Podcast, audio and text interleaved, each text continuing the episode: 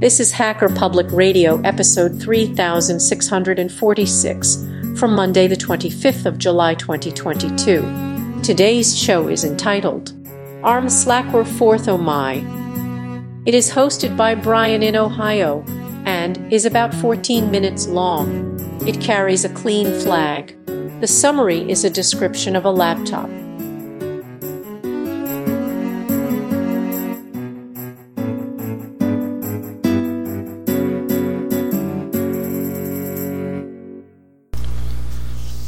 Hacker Public Radio. Brian in Ohio here. I'm out from under my rock and I'm uh, doing another show uh, for HPR. This time, uh, hopefully, something of interest. It's a description of a laptop I purchased. Um, so, the laptop I've, I've got in front of me, um, the one I'm recording on, is a PiTop 3. And so, PiTop is um, a UK based company. Uh, they're one of these places that are getting seed money, and they've raised about $24 million in funding, I, I think, but maybe more. They have three employees, and they uh, produce some products. Uh, PiTop Seed, uh, a PiTop 2 laptop, a PiTop 3, which is the one I have, and that, right now I think all they make is a PiTop 4, which is sort of a case um, and extra stuff to hold a, a, Raspberry Pi 4, and that includes some kind of robotic kits stuff. Um, I have owned. I own right now a PiTop Seed, which is a sort of a. Um, it's a screen and a some hardware to to connect a.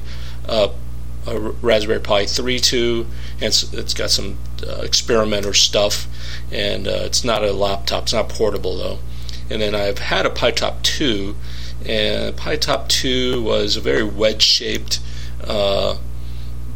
a laptop that uh, had a keyboard and a, it's very you could tell the difference if you look for pictures. PiTop 2 has uh, the trackpad off to the right, and um, and now and I'll tell you, that the PiTop 2 the keyboard was bad. That's definitely the reviews everybody would talk about, but the battery was worse. I, I killed my PiTop 2's battery within in short order. It, it, only accepted a few charges and then it died, and, and, it was a problem. They they did send me out some new batteries and did it again, so it was a problem, and kind of just disassembled that thing.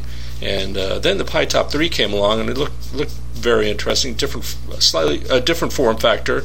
Um, and uh, so I found one on eBay, and I bought it, and it's a 14 inch screen it's uh, that got a regular. It's got a keyboard. It's actually not too bad. Uh, better than the PiTop 2, and it's got the trackpad at the bottom. Um, and what's it's different in that the whole keyboard and trackpad are on sort of a sliding, like a uh, like a drawer, and it opens up and it exposes the inside of the of the laptop, where to the left is the Raspberry Pi. There's a a a board that does all the charging and the interconnect between other external devices, and um, uh, it actually has some USB ports on it. It also has the audio jack on it, and then there, there's a heatsink device that also acts as a, a flow through for all the GPIO pins. And uh, my my uh, purchase uh, came with a, a, breadboard that plugs into um, that middle board and um, and then I've uh, also on my and I'll have a picture in the show notes. There's a there, there's a daughter board that I made that I'll talk about here in, in, in a little bit.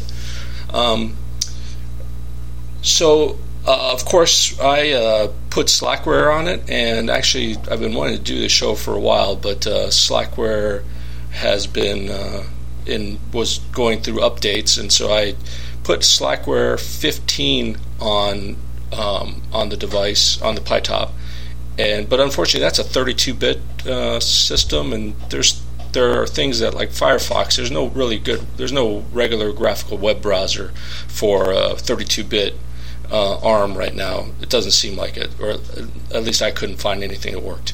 And uh, but then a 64-bit version came out for uh, through the um, uh, Slackware on ARM uh, port of Slackware, and uh, then it took a little while, but uh, the SARPi project, which is I've described earlier in another HPR, um, on putting uh, Slackware on a Raspberry Pi.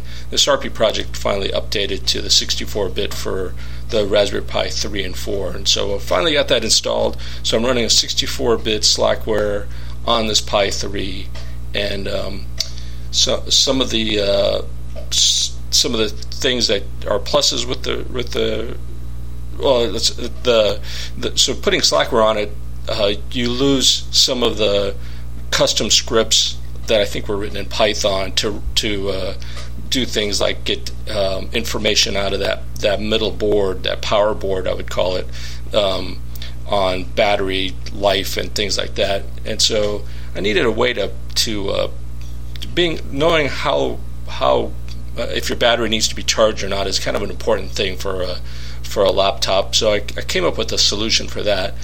Um, uh, also, uh, as far as for just a Slackware thing, I'm I'm running um, Emacs as my window manager.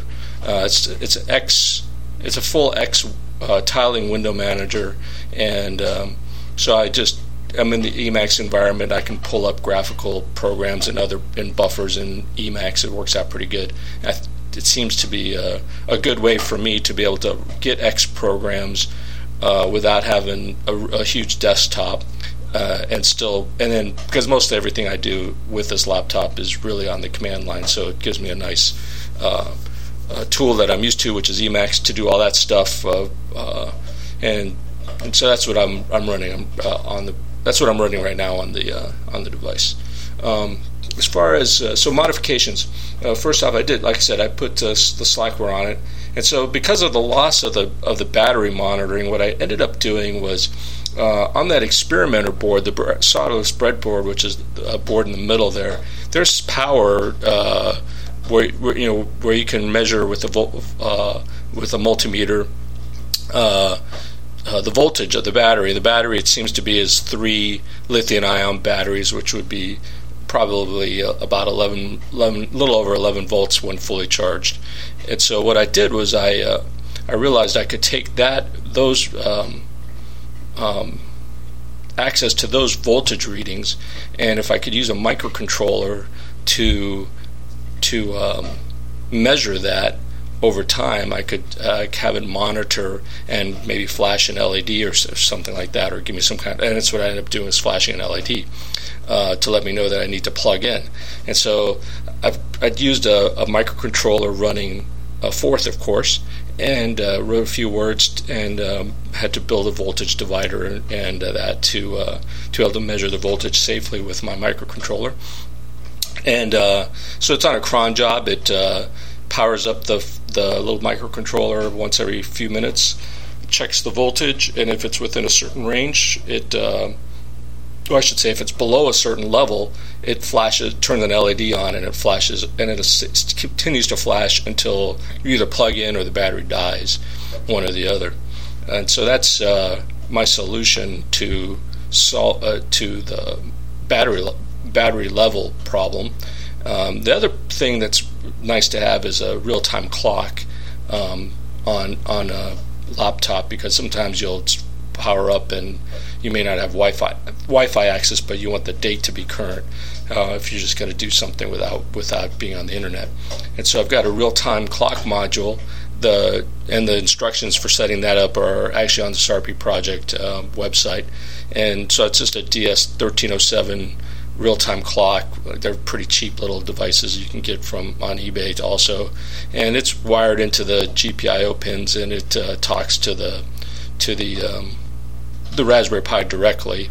Um, I communicate to the to the chip, the Forth chip, via the built-in UARTs that are uh, that are on the um, Raspberry Pi. It uh, comes out as dev slash dev slash tty s zero. Uh, you have to you have to enable that in the config.txt in the bootloader or in the boot uh, file in in the in on the system. And you just uh, you enable that and then you have access that's connected directly to the Forth machine and then I can use Minicom or any other I can actually I don't have to use Minicom anymore. I can use uh, the uh, built-in serial terminal on Emacs and I can talk directly to the Forth um, operating system that's running on the on the microcontroller, and so um, so I have access to uh, that microcontroller directly through through uh, through the through the laptop. And so if I need to modify it, I can do it. Or if I want to just play around with Forth, I can try words and, and try different things and uh, and uh, mess around and um, see if things work. Uh, if I'm just just if I want to play around with Forth, who, which who wouldn't want to do that? Um, so the pluses for this PiTop 3 are it definitely has a better keyboard, and the design of the whole device is better. The, the mechanical design, this sliding keyboard, like a drawer thing, is makes access super nice and easy to the to um, to anything that you've put in here.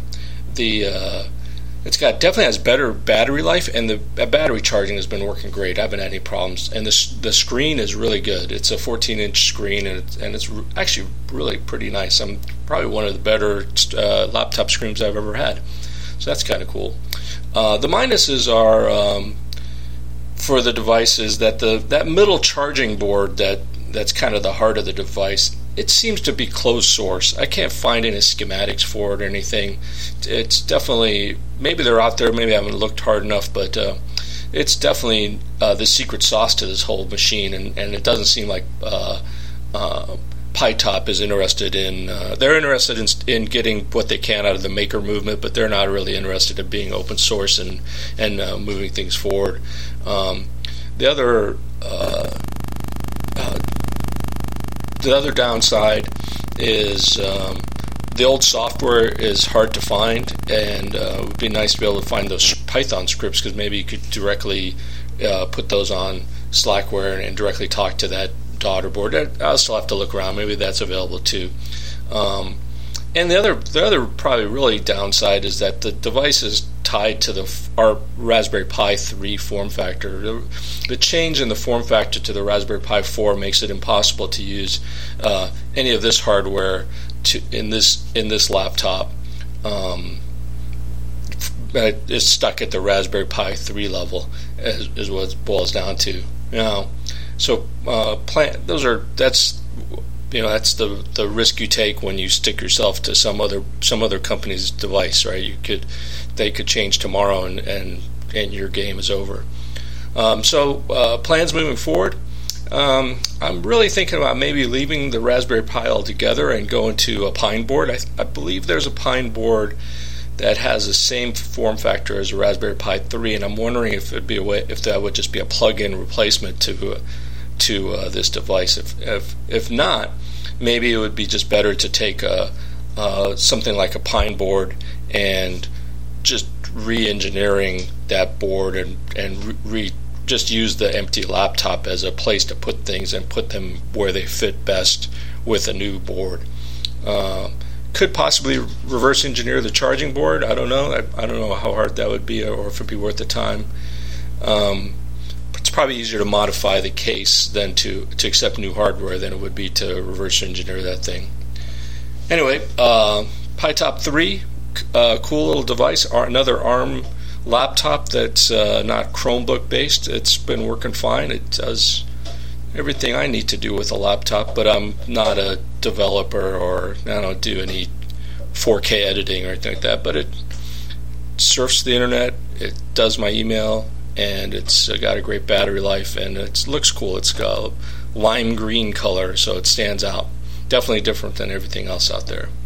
Uh, well, I guess that about finishes it. Thanks for listening. Um, if you have any questions or comments, uh, record a show or or uh, ask a question uh, directly or via comment on the show. Uh, this is Brian in Ohio signing off, reminding everybody that uh, speed doesn't kill, it's the rapid dissipation of speed that kills. Goodbye.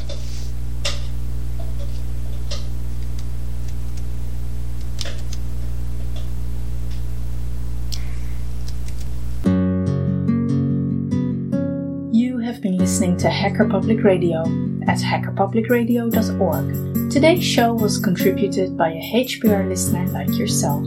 If you ever thought of recording a podcast, then click on our contribute link to find out how easy it really is. Hosting for HPR has been kindly provided by anhonesthost.com the Internet Archive, and rsync.net. Unless otherwise stated, today's show is released under a Creative Commons Attribution 4.0 International License.